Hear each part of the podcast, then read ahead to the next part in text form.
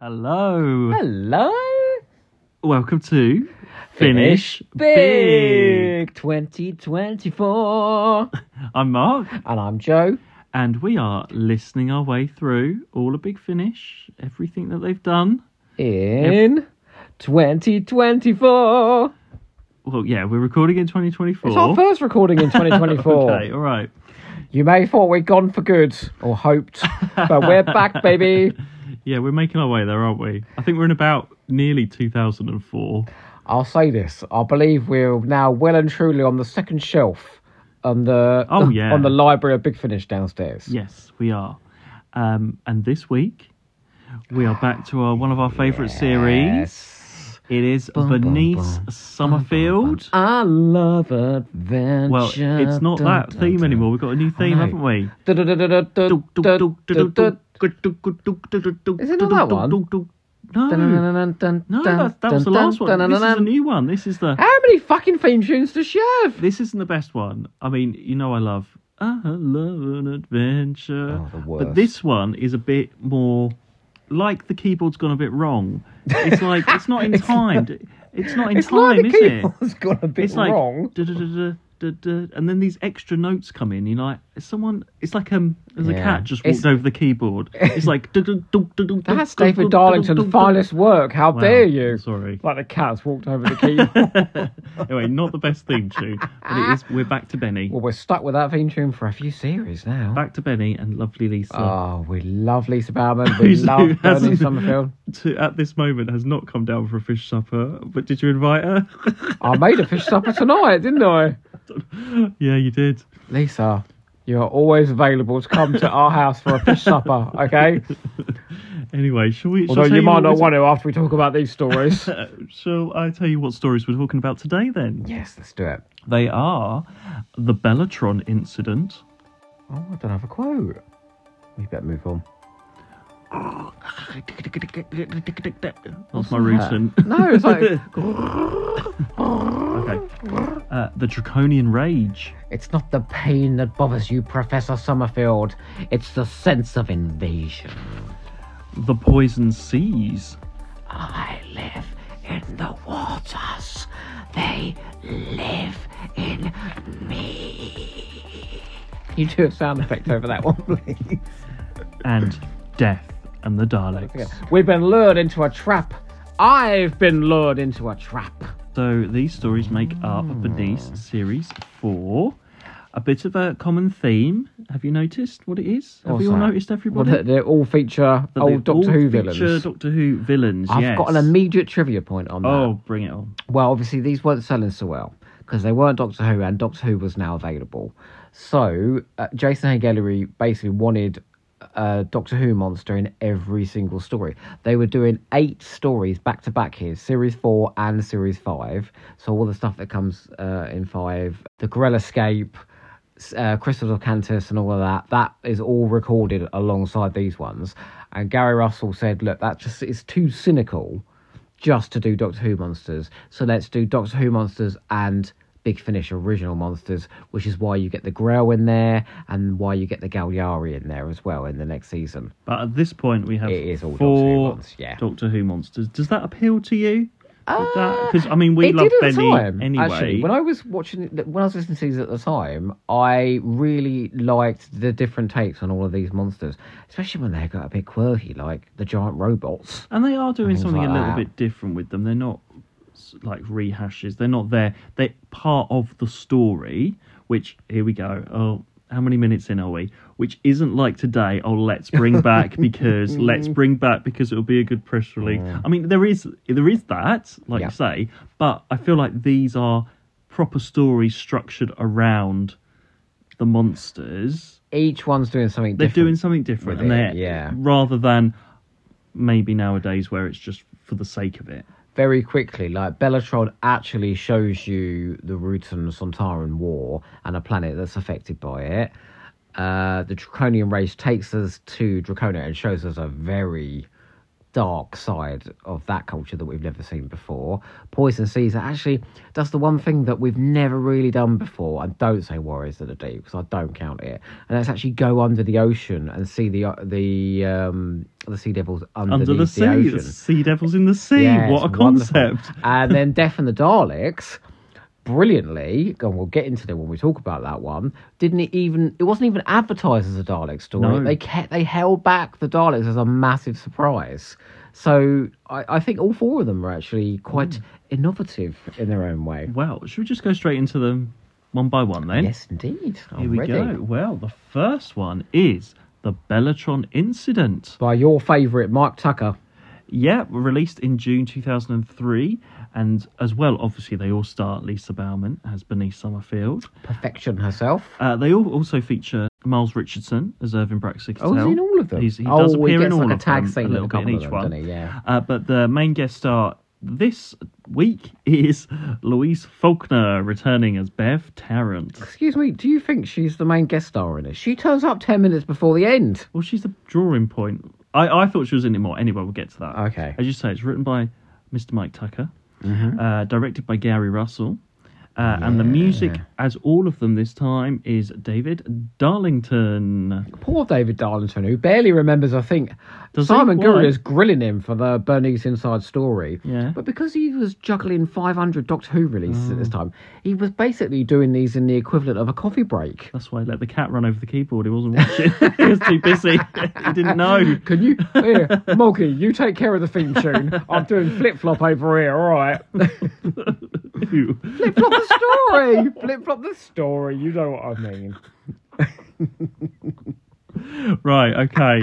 So, I mean, I re- I actually did buy this at the time I because bought all of I them was at going the into time. my local. Did you not wa- buy all of them at the time? Not all of them, but I was going into my local Waterstones and getting whatever was there that happened to be Oh, no, out. That's right. Remember, you told me that you went in and you bought um, the Ice Warriors story from the previous season and thought it was the most boring thing you'd ever heard. Yeah. Put you off Bernice Summerfield for life. And these ones, I, I, I mean, let's just put it this way: this is the first time I've got all the way through this one Oh, really? and understood what was going on. I mean, Okay. as when was I, as a younger person, Mm. I just didn't hold my interest.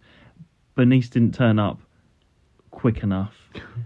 And I Bernice just didn't wanted turn up at all. what What are I you- wanted was what I love is Bernice Summerfield doing a funny one-liners, having a fun space adventure, and she doesn't turn up for a long time in this. So once you that there's this opening sort of prologue, and it goes on and on Oh, yeah. and on. It's at least ten minutes, Hello, surely. I remember And it's being this- on the tundra and these are years all ago. Come like- closer to the fire. yeah, because what we were only sort of four actors in each of these again. Hmm. They're budget releases in a way. Um, That's not a bad thing, though. Well, Can well, no, we no. please No, it's not. reinstate that doing a small cast audio is very often a strength. but when, like you say, you have Bernice turn up uh, quite a bit later on, and then Bev Tarrant turn up much much later on. You're like, how can they do this with the story? But I, I really enjoyed it this time because it's just a Rutan on this planet that is it's caught up. The obviously the Santoran Wus- Rutan Rutan Rutan war is going on in the background, but there's so there's a spaceship, isn't there? And they're monitoring this planet, and this planet hasn't had any outer space contact, No. and they've detected a Rutan, and they want to investigate it, but they have to be really careful. Because they can't let the locals, old man sitting around the fire doing a 10 minute prologue, get involved. The trouble is, is that planet where they've detected a Rutan is drifting through space, and it's going from Rutan space into Sontaran space. Mm. So suddenly there'll be a claim. So it's got Rutans on it at the moment. That's fine. It's Mm. in Rutan space, but it's gonna be in Sontaran space soon. So effectively, got to clear them out. Otherwise, they'll all be murdered when Mm. they it's- cross the lines. So it's, the planet's it moved that sets fast. it up a lot. Well, I don't know. It doesn't matter. We need Jason Thompson. But it um, it's quite a slow start, and it's a, quite a slow story. It's not. No, no, please. I'm gonna let you go first. I've got things to say about this. But off no, you go. but I did enjoy it. Um, and there's a great twist, which I, because I'd never got all the way through, I didn't realise what the twist was. Are you talking about the twist? Sorry, everybody, but this is very old now. That Bernie Summerfield, in fact, did not go down to the, uh, did not enter the story at all. Yeah. Oh, that was a terrible twist. Because you think she comes down, she's brought in to investigate this thing all the way through, and she So is it the means the, root whole hand. thing is not a Benny story. It's Yeah, but just it's fun. I adventure liked on that. I think planet, that's really drifting good. through space with these two Star Trek people, Captain and Lieutenant, and Bev Tarrant. Yeah, I mean, when you s- explain it, you think, oh, God, that sounds terrible. But I, I really enjoyed it. It kept my interest after that 10 minute prologue. Um, and you're looking at me because you think you don't like Mike Tucker as a writer. I don't. Is that, and that's immediately biased you. Possibly, yes, but I do have reasons why I think actually, barring. Oh no, maybe not even barring series two. I think this is the weakest script that's been written so far. Why? By a mile. Because you've got an atmospheric opening, yeah, and I actually quite like that opening. You're right, it, is, it goes on for about 10 minutes. But, and then you get um, a set up scene of Braxitel sending buddies. Then you get half an hour on the spaceship before we even go down to the planet. Half an hour of them doing scans. Yeah, but they're not Star allowed to go Trek down style. to the planet. It's so so it's quite- boring. I don't want to watch Oh. Star Trek. I want to watch Bernice. Oh, well, that's the first time you said that. Wait, and then we go down to the planet, and I kept thinking, well, I swear Bev Tarrant's in this. Yeah, and I- am not yeah. kidding you. I'm keeping my eye on the time. Forty, about fifty minutes into this story, she turns up in a cave, and then suddenly the story's all about her. But she's literally only in it for ten minutes. The structure of this script is appalling because then. The, the, the story starts when we get down to the planet, so that's two thirds in. Hmm. Then she comes in, and then we learn that Bernice was never here at all, so the whole thing's irrelevant. It's just so weirdly structured. Maybe I enjoyed it because I, it wasn't wha- how I remembered it, and I hadn't got all the way through. So it did. I was like wanting to know what happened when Bev came in and why Bev was there. Is there trivia of why Bev is in there, or just was it because it's Mike Tucker's character and he wanted it? Oh yes, actually, I've got some really interesting trivia about Bev Tarrant that's gonna stun you to the very core of your being. Please. I certainly have the ability to do that on a regular basis. So, Bev in the Genocide Machine. That's where we first met I her. love, yeah, yeah, my favourite. that was never gonna be Bev Tarrant. Oh, I think it you was said in our originally episode. going to be Bernie Summerfield. You- I think you mentioned that. Yes. And so basically, Gary Russell said this character's very like Bernice. Why don't you have her in the genocide machine instead? And Tucker tried to rewrite the script, and he just couldn't make it work to fit into sort of new adventures Mm. I can't. continuity. I can't imagine Lisa Bowman he going. wanted to tell. Rappel, rappel. I think he wanted to tell. Uh, Tika, no. he wanted to tell uh, season twenty-five style story, didn't he, with McCoy and Ace? That's Yeah. the sort of thing he's going for in the genocide machine. Maybe it doesn't want any plants growing on it. Oh, awful, awful. He just can't. Do you know what? Right, the, the the biggest problem with this is he does not have the skill to write dialogue. No, no, wait. When there's this much lack of incident, nothing happens in this Mm. no, yeah, story. no. So you need to be a bloody good writer to keep people's interest. But he can't characterize well enough to to sort of smooth over this much lack of interest, and he certainly can't write the dialogue to do it. So I was just sitting there listening to functional dialogue whilst nothing happened. I feel like it's about an hour and ten minutes. It felt like about five hours to me, and we was away on holiday. I quite. I should have liked been it, having the though. best It was time of my cozy. life. I think. I think it's like a sit round Like, the campfire the type room one to was- listen the to. hotel room we was all cozy. Sit together around the fire and listen to it. I think That'd be This nice. was not cozy. Okay. Um, and also, by the way, Lisa Bowman was down to direct the genocide machine originally, and guess who got in her way? Oh God, who who directed? Your favourite and mine, Nicholas Briggs, Oh who God. literally used the No. phrase. Do you expect to see? Do sorry? Do you want to see a grown man cry? Because he wanted to be able to direct the first Dalek story. Oh my god, I would swap Lisa Bowman out and get Nick Briggs out of there any day. Come Lisa on. Bowman's direction is second to none. I think the whole world would be better if you swapped everything Nick Briggs did and put Lisa Bowman there instead. Oh, my God, I can't say Writing, writing and directing and acting and the as voice well. of the Daleks, the TV series. oh my Yeah, god, imagine. Amazing. um, but basically, what Mike Tucker said is we'd exhausted everything we could do with Bev meeting the Doctor. So they did the genocide machine, and they did dust breeding. Hmm. Um, so they brought her in. t- I think they felt as if there was a, a fusion between Benny and Bev. Because well, the fact that you could change the two characters in that story, that they could they could work together well, Hmm. and let's be honest, she does go on to do great things. Bev, So she's not been in any of the books or anything yet, No, because no, no. later on she does become part But of from the this collection point and on- everything. from this point on, now she's in on, all they're the like, books. okay, and she and she appears quite a bit. Um, and they signed up Louise Faulkner Yeah. for five years What? based on those two stories and this. They No had a in way. a five year sort of exclusivity contract. What? What? In what way? Like she couldn't do any other audios or what? No, It no, no, shouldn't work. no. No, basically, if they wanted to use Bev Tarrant, she she'd do the role. Any time, so they're Yeah. back and cool. Oh my Well, and I, I think it is God. about five I wonder seasons how that they she's do in. That. I think she's in five Who, seasons. who have they done that to? I don't know. Imagine But being in a nobody else but golden Bev Talent. handcuffs. Bev Talent. Bev talent. Bev talent. Well, she must have a lot of talent if they signed her up for five years. Louise Faulkner is such a talent. She's loving it. I They bet had she had a to- retainer as well, but she got paid quite well. retainer. No, we- A retain- You put in like, no, your mouth. No, you get like a regular monthly payment whether they use you or not. oh, what's it called when you put in your mouth? You got a A crooked re- teeth. Uh, I think that's a retainer as Oh, well. We don't, we're not saying you've got They crooked can't teeth, give her a- Louise Faulkner. they can't give her a retainer. We're She won't just be able to saying you're do her talented. audio We're work. just saying you're talented. um, Wow. I think this has some serious problems. I was pretty bored throughout this. No, you really? I thought was. You enjoyed and- it. No, no, no. I made you think that I enjoyed it, Oh so my I could surprise you God. here in this recording. I've decided to start doing this now to keep my powder dry. Yeah, What about the Rutan? the, the sound effects was good, yeah, Hmm. but like the biggest surprise you could possibly pull on a shape changer story is that the person you think is the person Oh, is not the right. person. All right. So it's a really obvious twist. I mean, it's not a strong like season opener, and to bring back, you'd think, oh, Bernice is back. It's a Rutan is probably not the best way to go. You'd think they do like a Cyberman or like you say a Dalek Well- at the beginning of the series. Jason Hay Ellery wanted Sontarans. Oh, That's that what they would've been were going cool. for originally, but Gary Russell is quoted as saying they are the dullest thing in the world on audio. Don't tell Alan Barnes that when he writes Hero of Song to Gary. Well, I think BBV would have still been doing their tail end of their Sontarans. I think. Well, maybe. what what Gary says as well, and I do think this is right, is if you have the routons, it's one less actor that you need because you can have some one person playing two parts, Mm. Yeah. Mm. the evil version and the good version, which is what they do here a couple of times.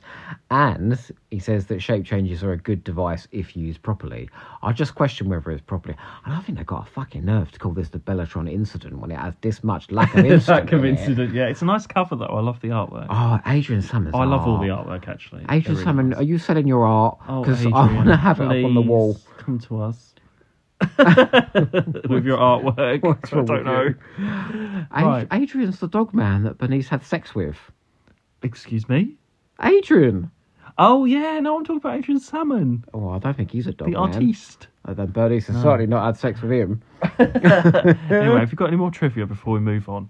Uh, no. I, oh, yes. Yeah, yeah, yeah. I've got one more piece of trivia, and that is um about the post production because this Andrew Swan started doing the post production and music for this. Oh yeah, And then got a job, so he had to hand it over these to. part timers working for Big Finish. Can someone just have one job, please? Well, that's the problem, is that he handed it over to David Darlington, who's basically a staffer at this point and doing loads of Doctor Who and most of the Bernices. Nobody is properly looking after this range, and that's a problem, I think. I feel like the focus, we've said this a couple of seasons now, the focus is on Doctor Who and the Bernice range, which is probably producing as good as and occasionally better work, is just literally being done in the equivalent of a lunch break, which is it's terrible, really. It's really terrible. By the time you get round to, and I know you don't like it, by the time you get round to the, you know, the Greek years, what they called epoch. Oh, yeah, epoch no, and no. that. But by the time you get round to then, the sound design and all of that, it's one person doing it. You know, there's uh, that's Scott Hancock do- directing at that point, and I think you've got some serious talent involved in Bernice. So eventually, they pulled their socks up and said, "No, we've got to actually deliver the goods." Well, it's such a good product considering that they're yeah, so it- good. Hmm. it's, it's exceptional given the amount of attention it's getting. But honestly, the Bellatron incident here in lack of, I just thought was a really dull opener and probably the weakest story we've had yet. Well, let's move on to the Draconian Rage. Yes. What's that? That's a sea devil. No, because the Ah. Draconians talk like that. Venice. Well, this was released in August 2003. This features Philip Bretherton, Craig Thornber, and Johnson Willis. As I love the Draconian. Oh, Johnson. No, it's Johnson Willis, isn't it?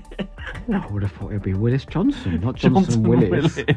Johnson Willis, who are you? They all feature as, as lovely draconians in this. We're just taking a piss out of everyone on this episode. what is wrong with us? This was written by Trevor Baxendale, Oh yes, back again. directed by Edward Salt, Pastor Salt, and of course music by David Darlington on his lunch break. Like chalk and cheese. I thought Oh, this you love was this, yeah. superb. And it's one of Lisa Bauman's favourites. Well, it is, and she. I got some trivia here that she was appalled. Uh, the quote is, "When I heard it was Trevor again, I did think, right, So, Trevor Baxendale, a great a Doctor Who book author. yeah." He has Can you name also- any Doctor Who books that you wrote? Doctor Who books. You went through them last episode, Eater but of I Wasps, can't remember. I know. Yeah, The Deadstone Memorial, Yeah. Prisoner of the Daleks. Yeah. He's written some good books. they're all the ones you named last time. Uh, but he, The Janus Conjunction, Yeah. Cold Heart. yep, Need I go on? no. and he wrote the Dark Flame last time, which Oh, we didn't yeah. give a great review well, and didn't get no, a good no, review. We were last sort of on the time. fence, weren't we? We said it was Yeah. quite entertaining, but it was pretty It bad. wasn't what it should have been a book, really. Um, so and Lisa Bauman was not happy. and she didn't like that. No. So obviously she opens the script for this one, and old, there's old Trevor's name, and she's like, "What the hell?" Mm. Um, but Do you know what she's quoted as saying? yep, She said it wasn't anything like that. I loved performing it. It's funny. I have friends who don't like the Draconian Rage who say it's quite a nasty piece of work, but I didn't have a problem with any of that. It gave me a chance to show off and scream a lot. I mean, they do put in terms of the. I mean, we all say about the new adventures having a lot of gratuitous violence. I mean, Bernice Summerfield. I mean, because she comes from that. She goes through hell in, In this. her books and in her, yeah, she goes through a lot. It's not unusual to have that in a Bernice. It's story. the second time she's had her head shaved. She's had all Do you remember in sorts Just happen. War she had Yeah, her head Just shaved? War in fact, was this is terrible. this is sort of probably the It's like that, isn't it? grittiest Yeah. story we've had since Just War. Yeah. Mm. and it's her most intense performance since Just War as well. and I, I, don't mean intense equals just Lisa Bauman shouting a lot. No, no, no, But no, the it's drama. her going through sort of psychological trauma. and I'm not a huge fan of the Draconians. Oh, what in this as well? Well, and this I- again, I've never really got through it before. Uh. It always just bored me a little bit. Draconian talk. It gets a bit Star Trekky. The Draconians It's are very Star Trekky, Trek-y. It's very, it's and very that's what puts me off. Vulcan it's not my on yeah, Star the Trek. Vulcan-y type. That's what they are, aren't they? O- honor and glory and all yeah, of this. all of that. And Yeah. as soon as I start talking about that, I'm just like, no, this is boring. So what about in this one then? But following this, really, you know, I'm really concentrating on these because we're doing this podcast. I really enjoyed this story. I don't think you'll say much to I people's love- work, you know, that back in the day you just didn't concentrate on I any of didn't it. know. I just wanted. I don't know. Some of them I just love, like a Jacqueline Rayner. You could get in and straight away, but something like this. which This is was- layered. As soon as it had all that Star Trekkiness, I just. Um, Well, it starts off on the right foot, doesn't it? It's Braxiatel going, Oh, hello, Benny. I, I know you're so pleased to be coming back to the Braxiatel collection. However, a little job for you. I yeah, lo- anyone she's that been starts sent like off, that. all Don't of you, love, these. don't you Yeah. love those, though? She's been sent off on these different Well, that's what duties, you like, so it's isn't it? none, nothing's set on the axis. Yeah, yeah, well, I like that. And it's her excuse The to get off. axis? With, um, not the axis, the, collection. collection. You know what I mean? Um, so she's off again. It takes from you know from Frontier in Space what we know about the Draconians, about they don't like Earth women. Yeah. There's a lot of talk about that. So she comes down. It's like a once in a lifetime opportunity to be amongst the Draconians because they don't like visitors. And it's all closed off. See, it starts And then- out a bit like that, but then it becomes all political intrigue, doesn't it? Yeah. You've got the emperor, uh, the the the fellow who works for the emperor, and then the pe- person And that then the opposes guy- him, yeah. and they're all trying to use Yeah. Bernice in various ways to assassinate the And again, emperor. small cast. It's Bernice and those three. Yeah. Did you follow it right? I mean, did you hear this at the Mm. Well, I, time? fol- and I followed like it. Uh, yeah. I checked out my review. I gave this nine out of ten at the Oh, time. yeah. I Yeah. Mm. would give this nine out of ten now. I think this And is a great political It thriller. this. has links to the Dark Flame. It is actually Oh, the cult I of the saw Dark your Flame. eyes light up when and you that's realised. because I'd never got through to that bit before. I Yeah. didn't realise. So she's tortured, and they're following the cult of the Dark Flame. So it's a bit of a sequel to the Dark Flame. which I think is really, really clever. And so it in, it works on two levels, doesn't it? One, it convinces people to go and buy the Dark Flame. Mm-hmm. Two, it's the Draconian, so it's going to bring in the fans. Yeah, Well, no, no, they want to sell Mm. CDs, don't they? Even the bad ones. So, they can- but this takes what went wrong in the Dark Flame, This is and does it completely brilliantly different. here. This is how you do it. Yeah. So there's all this talk of how the dark flame has basically spread across the galaxy and millions of draconians committing suicide in like a religious pact for them. oh, and it is. I mean, you said about the graphic, the sort of violence of Bernice gets her head shaved, and she Hmm. gets what? What do they do to her? Uh, they start sort of- drilling into They her drill in, skull. they actually drill into Yeah. her. And the, but then even at- later on, the draconian gets his head chopped off at the end, doesn't he? Gets executed, doesn't he? Well, that's the point, and I loved it because you're not sure if this fella's working for the Dark Flame or whether he's loyal to the Emperor because he's playing both roles. And then it turns out, no, no, no, he is loyal to the Emperor all along. But the Emperor was like, "Well, for making me think you were a member of the Dark Flame." Lop, and off comes his Yeah. head. I've said here, look, Lisa Bauman's best dramatic role since Josh War. I loved it where she's begging for her life. Oh, I don't know why I put that. Angry, sarcastic, scathingly insulting. Um, she's even a little bit racist, though, as well, which they do talk about in the inside story that they were a bit uncertain as to how far they could push that because Bernice is always supposed to be, you know, yeah, yeah. Mm. appreciative of other other cultures. And actually, they were gonna drop an f bomb in this, and at the last minute, Gary Russell said, "That's fine. She's being tortured. She was supposed to say fuck you, Vazar." When uh, you know when Wow. he's about to drill into her brain, and at the last minute he said no, cut it. Like let's not put that Did in. she say crack instead? Uh, or something? Oh. no, she says screw you or something like that. Um, I really liked as well the minimalist sort of soundscape for this worked brilliantly. It was doing because I've always linked in Draconia with um, like Vietnamese sort of kind of designs, don't they? And oh, oh, yeah, like sort uh, of Japanese. yeah, culture yeah, and yeah, everything. yeah, yeah, yeah. and and so there was sort of Japanese instruments playing throughout this, which I thought was really nicely done. And there's a, a bit where they fly over the city, and I was seeing the sort of Phantom Menace style, you know, cityscapes that they're describing, the gardens of the Imperial Palace. It all just came across very vividly. And then you sort of go into the palace. And that's when all that nastiness starts. Mm. And she doesn't know who to trust. And what's really great is but you- you said they set up this sort of sexist culture really well. So we know immediately she's not really safe. But then you bring in the dark flame cult, she's doubly not safe. And so Benny's in a in a sort of trapped in a claustrophobic situation where essentially everybody's uh, out to either kill her or manipulate her into killing somebody else. I couldn't It's just work really out. dark. It's really interesting. I was trying to work out because Brax sends her on this mission, Mm-hmm. and I couldn't remember. I was like, "Is that relevant? Is he because he because we know Brax is going to end up to be dodgy?" I was like, "Is he putting her in these situations on purpose?" We don't. We, there's nothing. There's no not hint really of that here. there's not is really there? anything in here, but I was thinking afterwards. I was like, "Cause would he put her in that situation?" Because he's like, because Uh, he's really trying to persuade her at the beginning. I was like, "Does this is this going to come back at some point, or is this just?"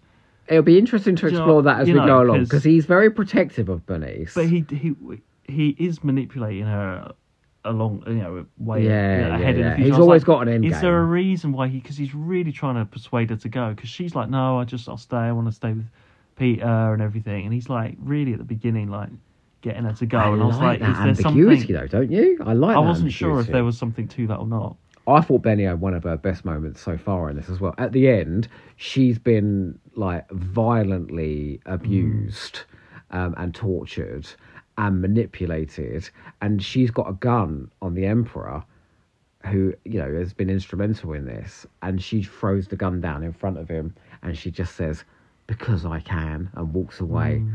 And she condemns the culture. It's so good. It's it's just packed full of good lines. This it's full of drama. It does get a bit shouty. I mean, she is screaming her head off while she's being tortured. But It's she's having her head unpleasant to drilled listen in, to. so it's I could understand if this wouldn't be for everybody, but as a small scale character drama with big implications, because Hmm. you know it is a couple of characters, but they do manage to talk about you know the Dark Flame being this universe spanning cult.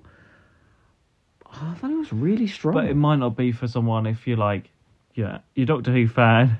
You're like, oh, I loved Frontier in Space. So this is I'm going to pick up this one as my first ever. But but didn't we say that they should be doing different things? They should be doing Yeah, fresh they are. things. Yeah, they are. Yeah, yeah. Well, it definitely does. and good old Trevor, I would say, from going from doing Good a- old Trevor. Well, doing doing a, a very B movie style Doctor Who Yeah, story He to pulled his doing socks up, didn't he? he did. Well, his scimitar or whatever they call it. what, what, what's the big sword called that you chop somebody's head off with? It Uh, might, it might be a scimitar. Yeah. Yeah. he pulled that up.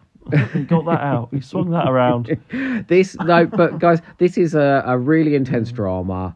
Um, if you, it's deadly serious, it's not funny at all. No, there's no It's none of your comedy beneath moments in this. a bit like at all. Dance of the Dead from the last season. You know that was Oh, very yeah, serious that as was well. Quite intense, wasn't it? Um, they they seem to do one, and the Mirror Effect as well. They seem to do one or Mm. two of these a year.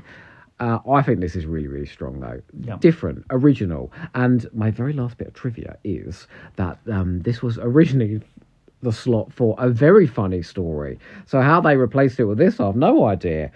The Grell Escape was originally going to go here. The Great Escape. Um, but unfortunately, our queen, Jacqueline Rayner, was off Oh. editing BBC books at the time, Oh, she can and she do didn't have the that. time. Ever she wants, whenever she likes. I've got to say, I did. Lo- I love those BBC books as well. Yeah. So uh, that was a judicious use we'll of their get the time. Great Escape at some point, but it's- Yes. I'm glad we got the Draconian Rage. Yeah, really strong. Really strong. Okay, next we have The Poison Seas. Oh boy. released in September 2003. This features Ifan Hugh Daffy and Jenny Livesey. What? It's just a Welsh name. Oh, is it Welsh? Yes. Oh, I might have known. Ifan who? Ifan Hugh Daffy. Ifan Hugh Dafford. Yeah, That's a lovely name. it is. And Jenny Livesey. Better than Joe Ford, anyway. Uh, written by David Darlington. Mm-hmm. Ah, well, he hasn't got time to do the music, but he has got This time. is not written by David Oh. Darlington. Oh no, what have I written? It's written by David Bailey. That Oh, bitch. well, oh yes, of course. Sorry, I was about to say I haven't got time to do the music. And he's writing this. Sorry, I've written him down wrong. No, it's written by David Bailey, Oh, Bitch. Our favourite Um, bitch. directed by Edward Salt. We have to say, when we say bitch, we mean it very affectionately. it's only because he's absolutely scathing in his comments on the Bernie Summerfield Inside So, Story. We've got another bit of a theme here because Mr. Bailey has written a. Well, it's not a sequel to the Secret of Cassandra, but it's set on the same planet again. We're Yeah. back. So the poison seas, the seas of such, are the seas on which the boat of Cassandra was sailing around on this planet that Bernice was on holiday. Do you recall what in the planet season is called? two. I can't remember. It's called Chosan. Chosan. Yeah. Yeah. Well, da- um, What is David this? Bailey Chosan it twice. I'm glad you're not Oh, doing stand God. up. I do like that though. The fact that we had a, a an on the seas and then now an under the seas story on the same planet. Well, oh, what- he's a genius, isn't he? I okay. I went back and read my review of this one. I was so hard on this. I think I gave it one out of ten. I was quite annoyed because I couldn't really understand in the day what the, Sea Devils were saying. This 'Cause is the, my the problem. modulation was so. Oh. They kind of talk like that. I mean- and listening for a whole hour. Well, imagine a finished big episode with me talking like this for an hour.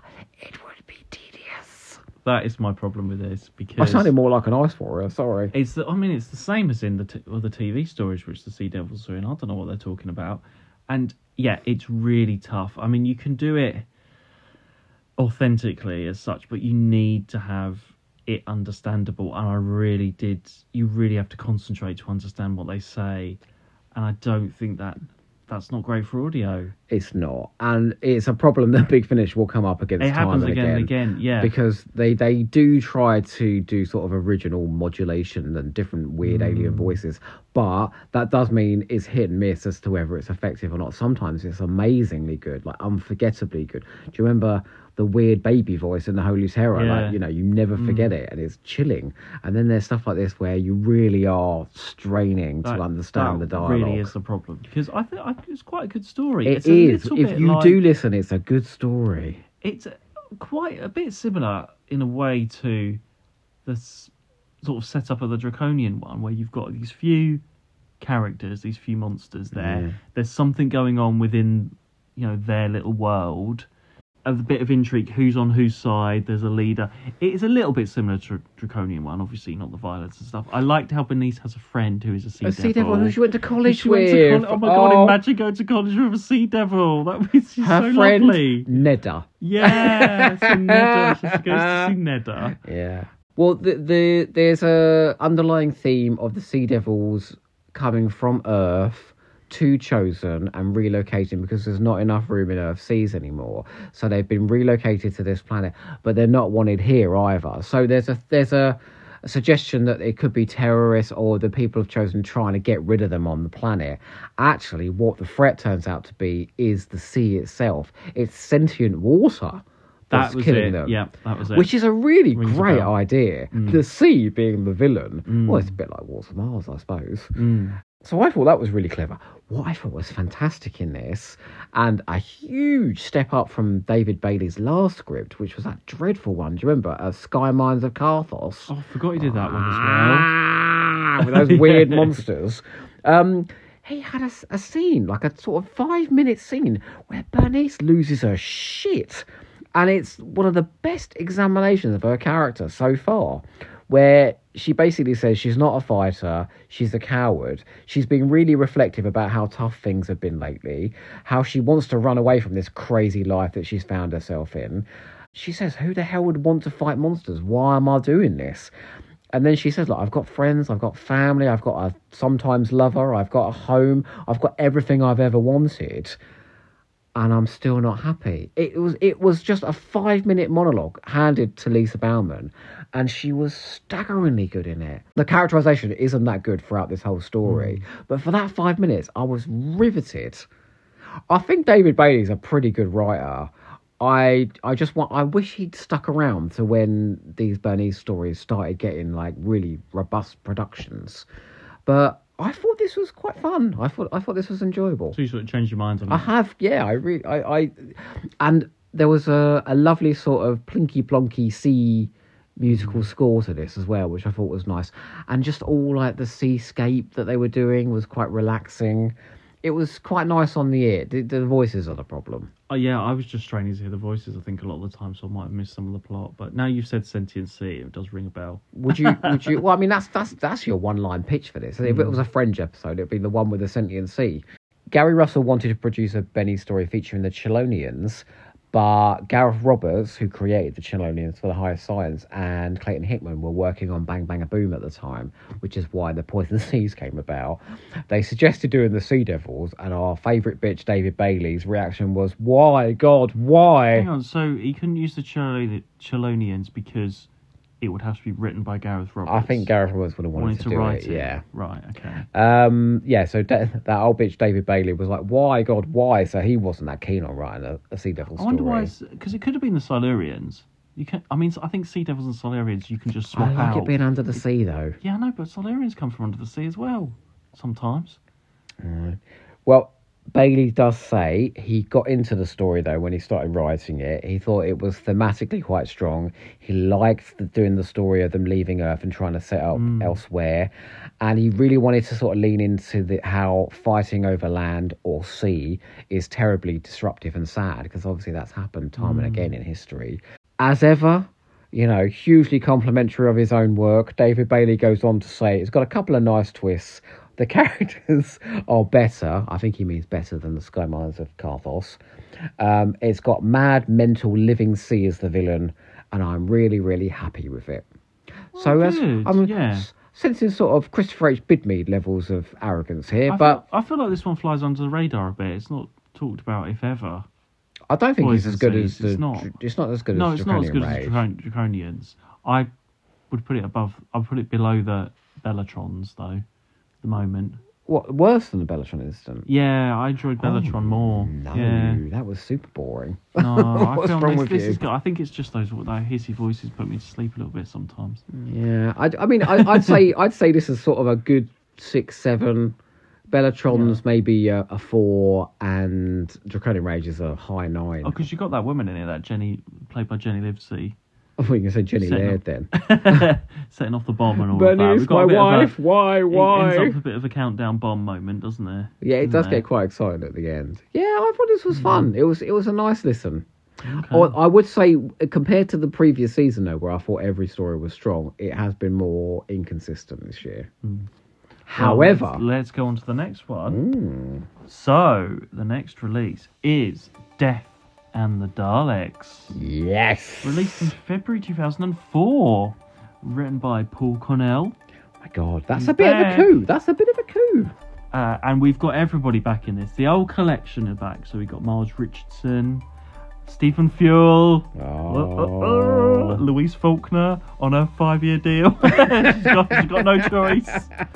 Uh, we've got Beverly Cressman in the house. Beverly Here she Cressman. is. Not Um, as Kate Lethbridge Stewart, as Miss Jones. And we've got Harry Myers, Adrian, Ian Collier, as Bernice Summerfield's father, Isaac. and of course Nicholas Briggs as those deadly Daleks. Oh, excuse me, what do you mean, Daleks? This is called The Axis of Evil. I mean, I remember. I think I remember that on the Big Finish website at the time, Can and I? then it being revealed.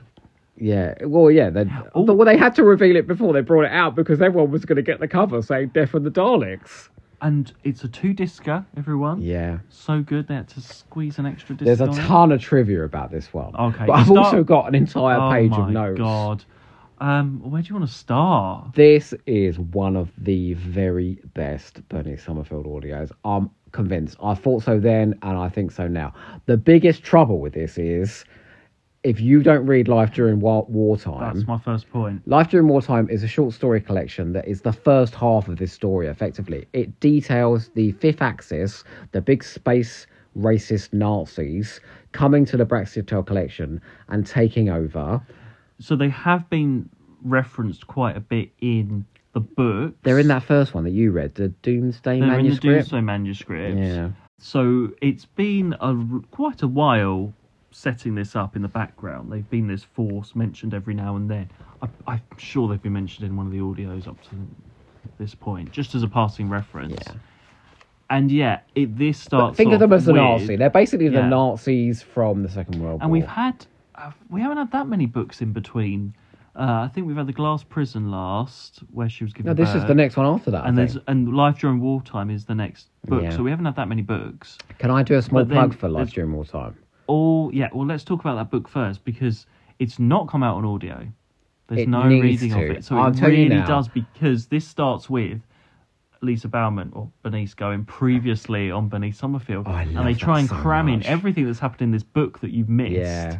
So if you're not getting the book, It's it, it's- it's a problem. It it is. do- it It's sets definitely a you off problem. on If a- you are you audio feel only, like- it's a you problem. feel like a step behind straight away. But- because before we've just had the poison season, she's on her way back, and then this book happens, and now we're into the the next audio, and you're like, hang on, all of this stuff has happened. All If- of our characters are in a completely different place to where you left them in the last audio. If you are audio only, then there is just a huge fiddling throughout listening to Death and the Daleks that you're missing out on something massive. If you are a book and audio person, then this uh, Life During Wartime and Deaths of the Daleks is a two two punch success because Life During Wartime it's a superb collection of short stories. Paul Cornell did that as well, and he pulled in. You go look at the list. It's Rob Shearman, Joe Lister. It's all the best writers, and it's all centering around the collection and all these characters as you've just named, all of our regulars that we've never seen together before, really, all stuck on the collection, all going through various hells as the Fifth Axis take over. It's a bit like the situation Bernice was in during um, Just War Mm. in Jersey. These Nazis have come in, they've taken over, everyone's trying to get on with their lives. Um, uh, Adrian's being Adrian tortured is well, they sort of been sla- enslaved. because by they don't. them, They're, because they're, they're a different racist. They don't like aliens. species. Yeah, the, all the aliens are slowly disappearing from the collection, and they're being sent off to sort of refugee Yeah. camps or whatever. Braxiatel is like under house arrest Yeah. in his building. Uh, Miss Jones has an affair. So she's the equivalent of like a jerry bag. She's having an affair with one of the Fifth Axis soldiers. Yeah. And that comes in very important here. Jason is pretending to be That's brilliantly Oh. done. You think for, for nearly the Yeah. entire book On that their Jason side. has Yeah. defected to the Axis because he, he beats up Adrian at one point and he appears to have murdered a whole bunch of alien kids. They Hmm. go missing and it appears that he sort of signed the warrant for their deaths. And what he's actually doing is he's getting them off the collection Hmm. safely. So he's in And- like a disguise. Yeah, he's getting fatter and fatter throughout the book. It's like um, it's like he you you see him eating throughout the book, so he's getting really fat. He's wearing a fat suit, Um, it's really, it's just beautifully done. The characterization is beautiful, but what really works about that short story collection, get it if you can, is how Paul Cornell pulls it all together. It almost feels like one person has written it and it's just such an exceptional standard. Each short story is a is a piece in its own right and a piece of a very good narrative. I- It's Hmm. it's superb. But then if you haven't read the book, you've missed out on all of that, and you're starting Yeah. and and it does It's catch it twenty two. really does like, it's just tries and catch you up quite quickly. Yeah, And it's a you- I great think you can get hold of pre-titles. it because I haven't read it you know and what I she did says? follow it. Yeah. Previously on Bernie Summerfield. Well, let me tell you, previously everything on Bernie Hmm. But Summerfield. then there are just these references, and you have to catch up a bit, like with Miss Jones going out with the the Axis guy. It- It's referenced quite quickly, and then they mention Peter being looked after these people, and I'm The guessing Gamail that- brothers. I'm guessing they first They've appear in the been set book up in the because books. they don't actually Yeah, appear; they're yeah, just yeah, yeah, yeah. mentioned. Um, if you were reading those books right the the amount of detail around the collection setup is extraordinary and as you go on you get um a life worth living and Mm, they're really parallel great. lives and things Yeah. like that they're brilliant collections Yeah. but some people don't want to read the books and But the and problem so is- i don't know if you should be forced to make this many Yeah. concessions to enjoy the audio Because if you haven't done the books, because I did the earlier books, I just haven't done Life During Wartime.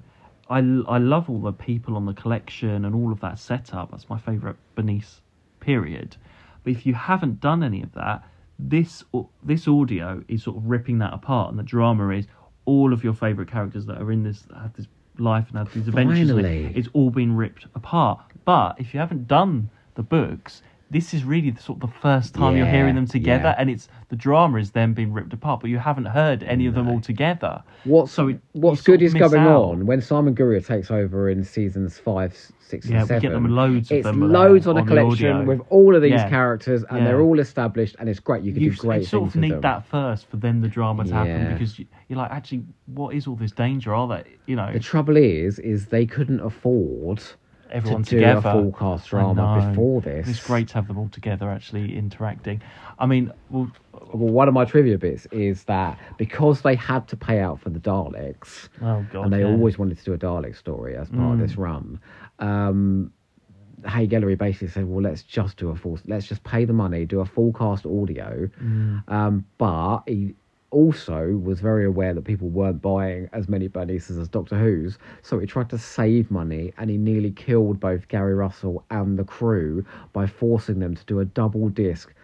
120 minutes in a single day. Oh my god. Normally, you get two days to do a double Yeah. disc, and they try to do it all. This whole And there's a lot happening. and it's great performances as well. How Yeah. Mm. they managed to squeeze all of these terrific performances in a single day. So you got Ian Collier as Benice's dad, who is the Dalek, Mm. Isaac um, Summerfield, the equivalent of what the Dalek time controller. you are a slave, Ratcliffe. Yeah, you basically were born that. to serve Basically the that. Um, Daleks. I mean, I love it because Jason's in it. Um, and obviously, the cover is him running naked. Yeah, away I from thought the you'd thing when- and he takes noticed that. his suit off and They- he's naked in it. So they that's they my favourite very moment. discreetly Thank put you. Adrian Salmon puts a bit of shadow in his crotch though, so we don't have to see how big he is. my number one. Can I Denise tell crush. you? I mean, I've got a million things to say about this, but can Okay. I tell you um, a bit of trivia about Jason Kane? Oh yeah, of course. this is the thing I told you earlier that was Oh absolutely my gonna, god. Okay, that- sorry. that was going to finish you off. Oh, hold on a second. I just need to get comfy. Right, I'm ready. Okay, so this was originally the story where Jason was going to be killed off, Oh my god. and Gary Russell says this has got nothing to do with Stephen Fuel.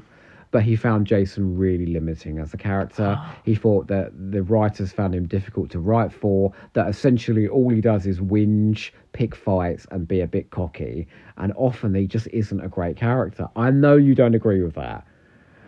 I, I can quite, I, I think I that know. the I early understand it. Jason, The early one, yeah. he is what Yeah. exactly. But you know, they go on and develop him brilliantly. They develop him in this brilliantly. Yeah, like he in does a lot Cornell's in this. hands, Yeah. he's superb. It turns out that they all went out for a working lunch, um, and Fuel didn't know this. And one of the writers from the Doctor Who range went, "Oh, they're killing you off," and apparently got really upset when he found out that way because no Oh, no. one told him. Um, and Gary said he was really upset that I was going to get rid of him, and I think that might have been the reason why I kept him going because he just didn't want to Oh, upset no. him. He says, I even plotted out a scene where Braxiatel killed him, breaking through the conditioning, and Benny would have found him dead and just figured he died in the fighting, you know, of the Right. trying to Yeah. um, salvage the Braxiatel co- collection. I mean, I love him in The Great Escape. No, no, he does brilliant things in the seasons to come. Like they, they were right to keep him on. And Gary actually, who's in charge still for Bernice for seasons and seasons to come, they do great things with him. So it was a savvy call keeping him on, but it would have made it a proper punch at the end of Mm. Would this have added story, something wouldn't else it? to it, yeah. What do you think of Miss Jones? Well, we've not had her. I mean, this is Beverly Cressman, number one actress from Downtime, brought into this to obviously a bring a tricky thing star to- power to this. Uh, It's a tricky thing though, to have to audio. come in. But you're coming in. and That's the thing. You feel I feel halfway like- through I a feel like story. you only get half. I feel like there's so much you've missed out on that you should have known about. I mean, I know a bit about her because I've read those earlier books, but this whole relationship. She's the administrator of the Yeah. Braxiatel collection. Yeah, she's, she's sort of supposed like to be the a bit of a- secretary, yeah. and she's a you know cold fish and Yeah. But she's had this Joe Lidster short story called A Summer Affair, Right. Hmm. where she got close to this Axis officer, this high ranking Axis officer, and then they start. So and so by the time this starts, it's got out that people then people I know. thought- So she's treated like the Jerry Bags, isn't she? But And- then I thought they didn't really like her anyway, even before all of that stuff. She's a bit of a. well, no, because she was quite she was horrible. yeah, she was she's horrible. and yeah. So nobody liked her anyway. no. Well, Bernice did because Bernice loves everybody. Oh, I don't know if she did. I thought they didn't get on, but But what I liked about her storyline in this is how involved I got by the end. So there's a sequence where the the collection liberation front and more on them later are out of control at this point and they're enjoying basically murdering the Axis officers and causing chaos and being violent after being sort of held down for months and months under occupation. They're absolutely they're just exploding and they catch up with Miss Jones and the Axis officer, uh, Mos- Mostoff, I think his name is, and they basically say, "We're going to string her up. We're going to hang her," Hmm. and and he has to say, he, he wasn't. "I going out- never he- loved yeah, you. He was. I pretending." Hmm. was just using you for intelligence." Um, and then they murder him instead, and Yeah. Hmm. she's she's saved. And it's such a great scene. It's really powerful for characters we've never ever seen before on audio. Hmm. And that's where Cornell's strength is in this story. He's telling a big Dalek epic Hmm. and Fifth Axis epic, but every character gets a moment. Adrian and Jason get a moment together. You know, Bernice gets moments with her father. Braxiatel gets great moments in this. I feel like the Daleks aren't in it that much. well, they only come in overall. halfway through, didn't they? Yeah, it's not like it's da- It's a Dalek. I wouldn't call it like a Dalek story. It's quite refreshing, though, don't you think? Yeah, I'm. I'm not interested in any of the Dalek stuff. It didn't. I mean, they. It's. It's interesting to have them there, but they didn't need to be there. There's plenty of other stuff going on. So it could have just been the whatever it was called, the Fifth Axis or whatever. And I It- still, I still feel like it would have been like. It's nice to have them, but I don't think it changes the story that much. Uh, oh, I, I, it just has the wow factor because it's the yeah, Daleks. it's just got that's that it. extra bit. Yeah, that's what I'm saying. It doesn't. No, no, s- the, most story important- doesn't revolve around the Daleks. The most important thing about Death, and- Death it's and the Daleks all about is the these character characters stuff. and how Yeah. they're coping with the, this And actually, invasion. I think it's more exciting having Yeah. all the actors in Yeah. playing all the parts yeah, together that's and interacting. What more interests me more. but I didn't really know much about Bernice's father because is that all from the New Adventures? yeah, yeah, yeah. He was first introduced in Return of the Living Dad. Yeah. Hmm. And then he comes to a wedding in Happy Endings. And then he stays in that village. He where stays that's in set. like '90s Earth, but Yeah. the Daleks have taken him out of Yeah. time and made him the thing. But then he he survives and he invites her back. What was clever was how the Daleks play Braxiatel. So effectively, the Daleks know that Bernice is working for Braxiatel. That if Bernice figures out her father's there, that she will go to heaven, and more on that later, and rescue her father, which she does. And you think this is Bernice outfoxing the Daleks Yeah. all the no, it's, It's all all, sort of set part of this up. grand Yeah. plan to bring Isaac back, and then Braxiatel, once the Collection Liberation Front is getting rid of the Axis. He's like, right, everybody into the TARDIS, TARDIS, he's got a including TARDIS. Isaac. Yeah. And then Isaac is still under Dalek control, and that's what the Daleks wanted all Yeah. along. They wanted his The TARDIS. TARDIS. Mm. And Brax gets a great moment where he's like, I've been played, you know, you bastards. You don't Yeah. Mm. see him angry very often.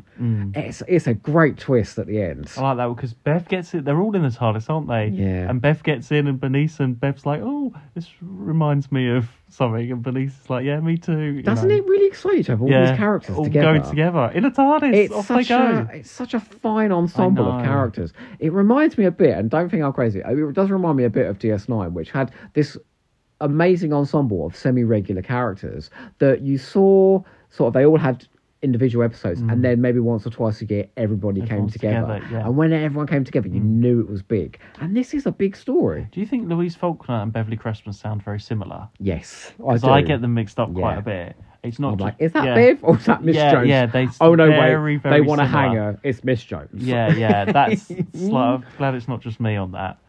What is great is that Paul Cornell, who's obviously Bernice's creator, takes the opportunity here to sort of sum up her whole story to date. So it's all of Bernice's life in this. You've got Isaac, which is from the New Adventures.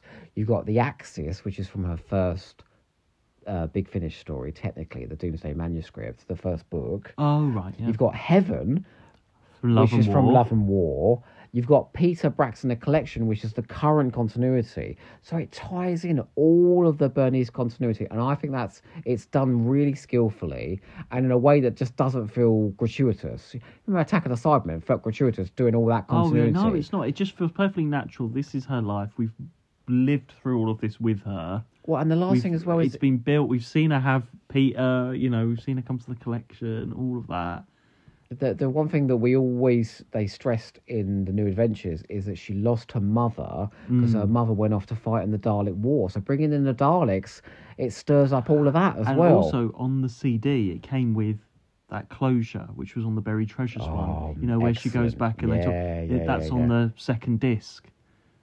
Yeah. Oh, and don't you love as well? Um, just to go back to Braxitel a second, just like a man of luxury listening to classical music in front of a roaring fire as the world's going to He's hell Mm. going- around yeah, he's him. in this sort of yeah. He's Oh, kept, he's and so there's like cool. people are wa- they're waiting on him in a way. in his yeah, house. yeah, yeah, yeah, He's being randomly tortured, and he just goes, "Well, it's very tiresome." yeah, yeah.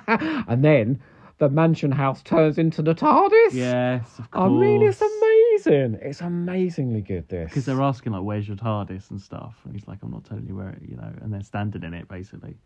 Like I agree with you. I do think the Axis are a more interesting prospect than the Daleks because the Axis are people and the Daleks Mm. are effectively robots.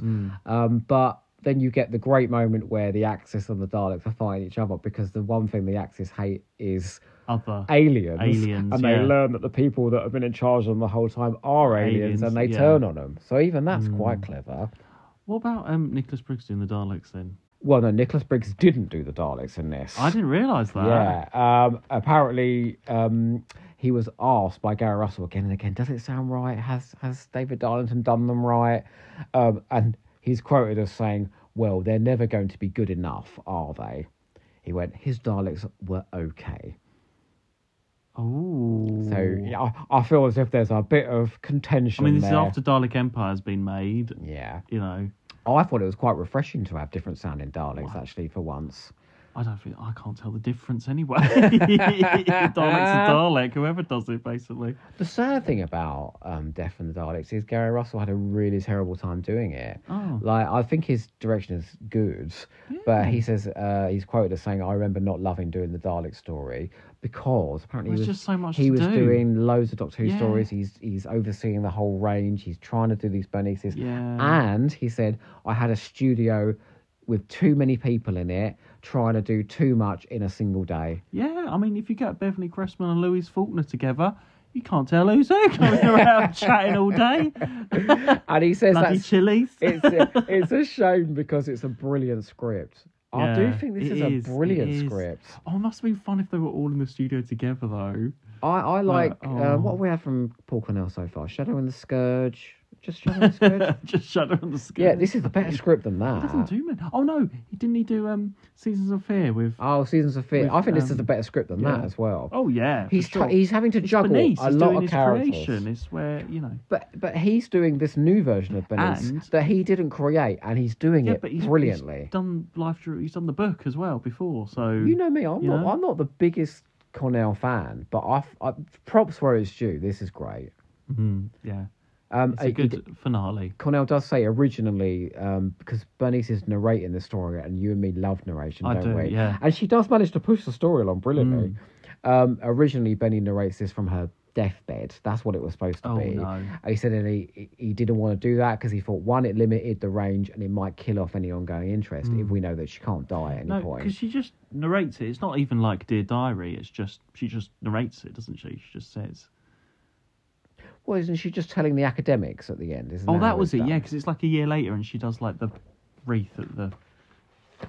She's like, "We're going to remember All right at the peop- very end, yeah, all the yeah, yeah. people." It's Well, like a year it's, later. It's remembrance, isn't it? Yeah. So again, there's more Yeah. Second World War parallels. Yeah. Yeah, I just love it. I, and I love how at the end, the, the gardener who's in it, Mr. Crofton, he sacrifices his life. And now finally they bring in Hass the gardener, who's an ice warrior, played by Nicholas Briggs. But he doesn't. No, no, when we get Hass Oh. But when again. it Hass is later on, he's not played by him. He is, is, he? yeah, he? he is. Ah. Hmm. He's, he's good as well. No, Briggs does great ice warriors.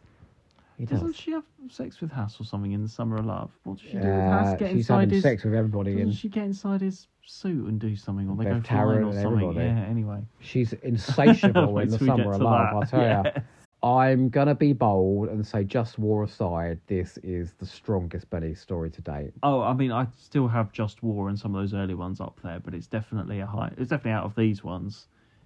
I think it's just having them all together and having that group and collection. Yeah, and and as a sort of enticement for those future seasons, Mm. you know, when you get the freedom of information, that sort of draconian Mim War stuff, Mm. all with the collection characters.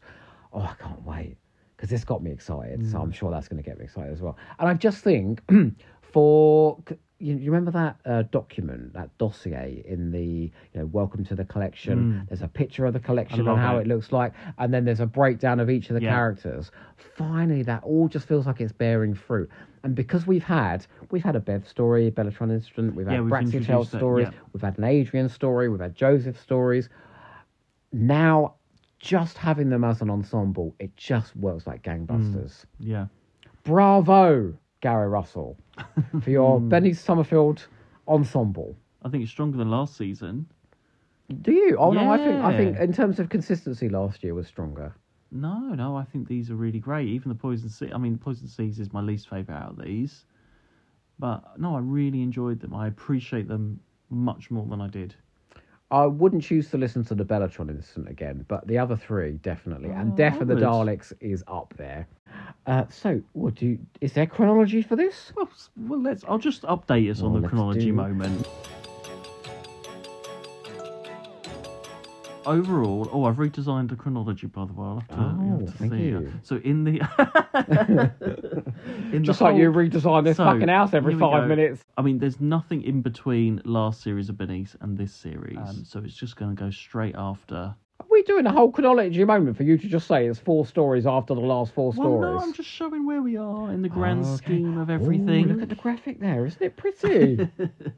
And I've put in Honestly, you put some hard But work this into is a this. call. We really need Lisa Bauman to narrate Life During Wartime audiobook because we've had so many others. Mm. But there, I, I mean, there's later ones that have been done, and obviously the earlier ones, up to you know Glass Prison and all of that. So I put that in our, What's the big in our hunt done? overall. Big Hunt's been done.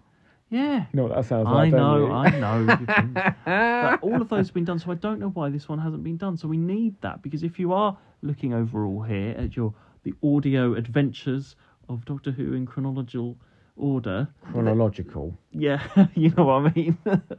it, there's not going to be it's going to be a big gap. So let's hope we'll get to do it. Doctor Who fans do not like a gap, do they? They've never experienced a gap, that's why. so anyway, there we are. That's what we're looking like at the moment. It's just straight after the other series, not any other Say, the seven Doctor ones in redesign between. here is superb. Thank you. All right. Honestly, how much effort did you put into this? Well, I'm putting it all together, and then once it's all there, I can just update it as we go along. Thank you. You know, our biggest hoe, Luke Malloy, this is his favourite part of the episode. So I'm well, there sure wasn't much this week, so he's going to go, You've had this place redecorated. Hmm, don't like it. okay, well, then, shall we move on to some oral audacity? oh, that's a quiz. Yeah, let's do it. yeah, it is. okay, you go first. Come okay. Question one. on. Mm-hmm. So we all know that the Rutans appear in the Bellatron incident, but what other Big Finish stories? Can you name at least one other Big Finish story that the Rutans appear Oh my god. on audio? And there's quite a few. Yes, uh, that we listened to one the other day, the Battle of the Giants Causeway. Oh, Sontarans versus Rutans. Okay, Yeah. that's quite recent. That's obvious. Is there another one? Go on, give I me don't another think one. there is anymore. There's, you mentioned one to me before when we were talking about this What story. on this e- episode? Not on this episode, but when we were talking about. Did I? Heroes of Sontar? Nope. Oh, I don't know then. Tell me. Uh, well, they're in the first Sontarans. Ah, the Lost yes. Stories. Oh, They're of also course. in How embarrassing. uh, the Castle of Fear. Oh, were they? Yeah. The Oh, that was- first- did the you remember recent that one? Yeah. Weird Shakespearean comedy drama starring Yeah. Peter Davison. They're also in the Tenth Doctor Adventures, expiry dating. Oh, I've not heard that one. Mm. Anyway, there you go. Oh, thank you. Well, my planet. My question is quite simple. What grade planet is Bellatron? Oh shit. Well, it hasn't got any human contact, so it's grade. Which way does it go? One. Correct. Yeah. oh my god. I think it's the first time we've got a question right in like a million episodes. Good. Okay, you're uh, okay. So these are the draconian. Mm-hmm. Um, he studies Earth a little bit and everything, and he has an Earth toy in the bath. What toy does the draconian have? Quack quack. It's a rubber duck. Yes, Yes. Oh, I lo- did, did you love that bit? Yeah, I really that was fun. love that bit. a bit of Um, lightness in a very dark story there. well, here's the darkness now. Then, how many draconians committed suicide on Tronagus for the Dark Flame cult? Oh. It's quite a lot. Two thousand. Uh, it's more than that. Oh, I don't know. Twenty million. Oh, That's quite a big cult. That is okay. cult. okay, you're. Um, the sea devils appear in the poison seas. yeah. Can you name some other Big Finish stories that the Sea Oh. Devils turn up in? You can't- Well, no, I'm doing it so we can all learn. You always do themed questions. We're all learning, aren't we? Uh, You can, you think of one question and do it four times. Well, uh, the Sea Devils also no, they've not appeared in any. Oh no, they're in a unit one, aren't they? Unit extinction. they are in Unit Assembled, Tidal Assembled. Wave. Oh, Uh, they also appear in the Ninth Doctor Adventures, in Hidden Depth, The Seas of Titan. oh, how exciting. Okay, well I got that wrong then, didn't I? Um, Bernie says in the Poison Seas that she kept the time rings from her wedding. Yeah. That's, oh, bugger it. What's the question? What story were they first introduced? Well, happy endings. Imagine instead of her wedding. I oh, knew that damn it. anyway. Oh my god, you got two I right. knew that anyway. God. Okay. Um, People are going to start thinking so- you've got a brain. In Death and the Daleks, Yeah. we know that Braxiatel goes off in his TARDIS with everybody in it. But it, true or false, this is the first mention and confirmation that Braxiatel is a Time Lord. He's been referred to as a Hmm. Time They do True or say Cardinal, false? Cardinal Braxiotel, don't they? Yeah, because Gallifrey's not been on yet. Th- It's the first. Yay! Yes. Okay, well, we know that Braxiotel goes off in his TARDIS. we do, Yeah. because he's But- a Time Lord. But before that happens, Right. what type of tea does he drink as he waits out the war? Oh, I just wanted to say it. chamomile. Lapsang Souchong. Oh, I won that. You got two right. Yes. Well done. yeah, I'll make the tea then. Okay. well, look, Well, well done. I've got to say, um, going to Bernice. I love going to Bernice. Yeah, so do I I. can't wait for the next time. What is that? Quite far off. Probably. Oh, what a shame. Well, look, I know I'm going to be excited where we're going next as well because one of our surprise highlights of an early Big Finish episode was. Da-da-da-da-da-da. Kadang, kadang, kadang, kadang, bum, bum, kadang, kadang, kadang, kadang. Yes. So next time it is series two of the Tomorrow People, Yeah. which by, neither of us have heard yet. No, no, no. So this is that's a range we exciting. really know sod all We about. don't know anything about. What, what are the titles? Okay, and the titles are A New Atlantis, Oh my god, that sounds amazing. The Power of Fear, Oh, that sounds like a Doctor Who title. The Curse of Caven, The Curse of Kevin. Caven, C A A V E N, Curse- Caven, The Curse of a The Cavern. Curse of Caven, Okay. and Alone. Alone. Yeah, Who's writing those for? I don't know. We have Oh. to find out next time. Uh, but I'm sure we've got our favourite Ellen Goldwyn. Is it Helen Goldwyn? Helen Is- What's her Goldwyn, name yes. in it? Oh God. And uh, what's don't his know. name? Stephen. I Was think Stephen so. in these ones? I don't know. I know nothing Oh, about we don't these. really know too much. So we'll have to find out. We have to say we did love the first round of Tomorrow People It's been a audios. while, yeah. And didn't you say recently they've been trying to renegotiate the contracts? I think I don't know. Well, they're out of the guy who the the rights have gone back to the original guy now. I don't think they're out in America or whatever anymore. Oh, If you brilliant! see what I mean. So it's all up for grabs. Wow. From one obscure Doctor Who spin off to another. we better jaunt over to our next story. Do you know what? What? Do you remember that episode when she jaunted into his bedroom I know, and, and he, got Oh, was out naked. Oh. of bed naked? I know. Kimmy Schmidt did it, didn't she? Kimmy Schmidt. oh my That god. was the first episode. I don't know. Although, do hell. you remember in the last series of the audios, we started to notice some simmering sexual tension Wow. between Helen Goldwyn and that fella from Colditz. Well, well, let's find out what happens let's next. shall find we? out if they're going to be finishing, Finishing big. big.